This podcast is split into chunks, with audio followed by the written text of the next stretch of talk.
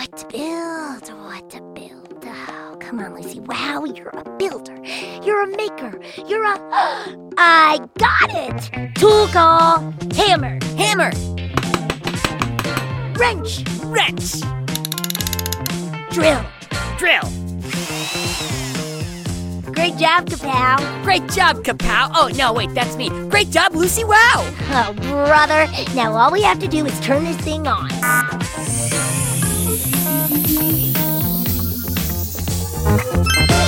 Let the show begin. Yo, kid, yo! Welcome back to Pflugerville. It's me, Guy Neville, the mild mannered alter ego of Guy-O-Matic. Beaming into your ears all the way from Lucy Wow's barn. Alongside me today is the co host with the co host, Kapow. Wait, uh, where is Kapow? He was just here. I'm here, Guy! Ha! Sorry, I ran outside real quick to build a snowman. Are you mad?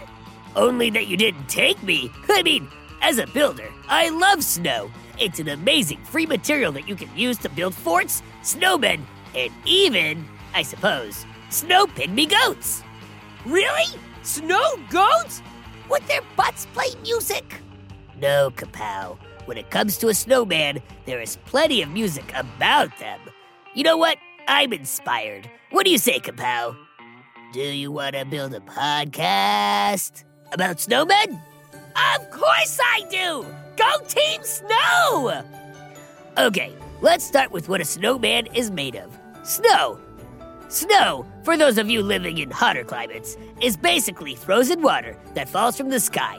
Now, there's all sorts of snow slushy snow, fluffy snow, snow cones! Anyway, snow is best for building when it approaches its melting point and becomes moist and compact. So, prime time to build a snowman is the warm afternoon following a big snowfall. I like to start by making one big snowball and then rolling it until it gets bigger and bigger. Me too.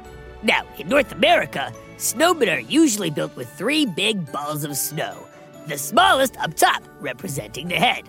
But in other places, only two spheres or balls of snow are used. And of course, you can always come up with your own technique. Like a snowman built of 50 spheres that's as tall as a building? Um, sure. You go do that, Kapow. No, the common tradition is to decorate the snowman. Sticks can be used for arms, rocks or coal for eyes, and a carrot for a nose is a classic. And delicious! You're actually right this time, Kapow. Carrots are tasty. But we're talking about snowmen, remember? Now, some people like to dress their snowmen in clothing, such as a scarf or hat. Also delicious! No, Kapow. Huh, stop eating hats. Never! Okay, so there are records of snowmen that go all the way back to the Middle Ages, but no one knows for sure how long ago the first one was built. Who knows? Cavemen could have built snow cavemen! What we do know is that those snowmen in the Middle Ages were a way for towns to have fun in a cold, cold winter. Which was important back then, because before heaters and modern technology, a snowstorm could be very dangerous and very depressing. But snowmen can make a storm a pleasure. Check this out, guy. In 1511, in a Belgian town called Brussels, all the people of the community joined up to build over 100 snowmen. Wow! It was so beautiful and such a big deal in Brussels that people remember it as the miracle of 1511. But snowmen aren't just in Brussels. The snowman is worldwide, y'all. Take Japan. For over 30 years, the Japanese city of Sapporo, in the Hokkaido region, has hosted the Sapporo Snow Festival, where over 12,000 mini snowmen are built in a single field. Each snowman wears a message written by its maker. These messages could be anything, from a wish to a joke. So these tiny snowmen aren't just cool, they're funny too? Ho, ho, ho! I love a good joke about snow! Now, the biggest snowman ever wasn't a snowman at all. It was a snow lady named Olympia, created in 2008 in Bethel, Maine. It was named for Senator Olympia Snowe. It took over one month to build, and in the end, was 122 feet tall. Oh. She was decorated with snowflake jewels and six foot long eyelashes. Those are some big lashes. Huh. But hey, don't worry if you live somewhere hot. Sometimes there are snowmen and women where there isn't even any snow, like in California's Sonoma Valley, where they host the lighting of the Snowman Festival.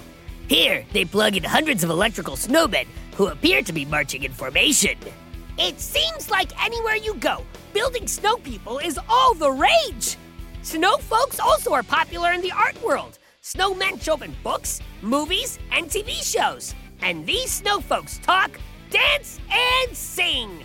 One of the first appearances of a snowman with a personality was The Snowman, a fairy tale written by Hans Christian Andersen about a snowman who falls in love with a stove. Oh boy, that sounds like a bad idea. But anyway, of all the snow people, the most famous was born in 1950. That year, a new holiday song came out and told the tale of a snowman that came to life to spread good cheer. Can you guess who I'm talking about? What? Was it Kapow, the mechanical pygmy goat? No, that's you, Kapow. You're not a snowman. Oh, right. Sometimes I just like to shout out my name Kapow! Well, everyone else probably guessed right. I was talking about the one and only Frosty the Snowman, written by Steve Nelson and Jack Rollins. Frosty the Snowman became an international hit song and a permanent part of many people's Christmas celebrations. In fact, with his corncob pipe, button nose, and two eyes made of coal, Frosty became as famous as Rudolph the Red-Nosed Reindeer. But you know what? Snow People weren't done yet. In 2013, a movie called Frozen came out with a character named Olaf. And next thing you know, there was another snow pop star on the scene. It just goes to show you don't need a lab to invent a great invention. Sometimes all you need is a few circles of snow and a carrot to fill the world with centuries of joy. That does exist! I'm too excited, guy! Do you wanna build a snow goat? You know what, Kapowski?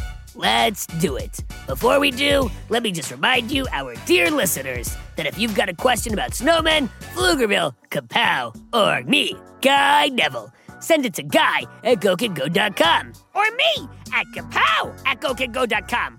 Whoever you send it to, you might get to hear your question read live on the show. I have some other exciting news, and I, and I, oh, he's a kapow, deep breaths, ooh, ooh, ooh, don't faint. I'm on a t-shirt and a hoodie and a sticker, and God, I'm famous. Go to GoKidGo.com and check me out. Lucy Wow merchandise is now available, and you know you need more kapow in your life. Now, me and Guy are going to the snow to see what we can build. Until next time, go kid go! Go kid go! Go, kid, go!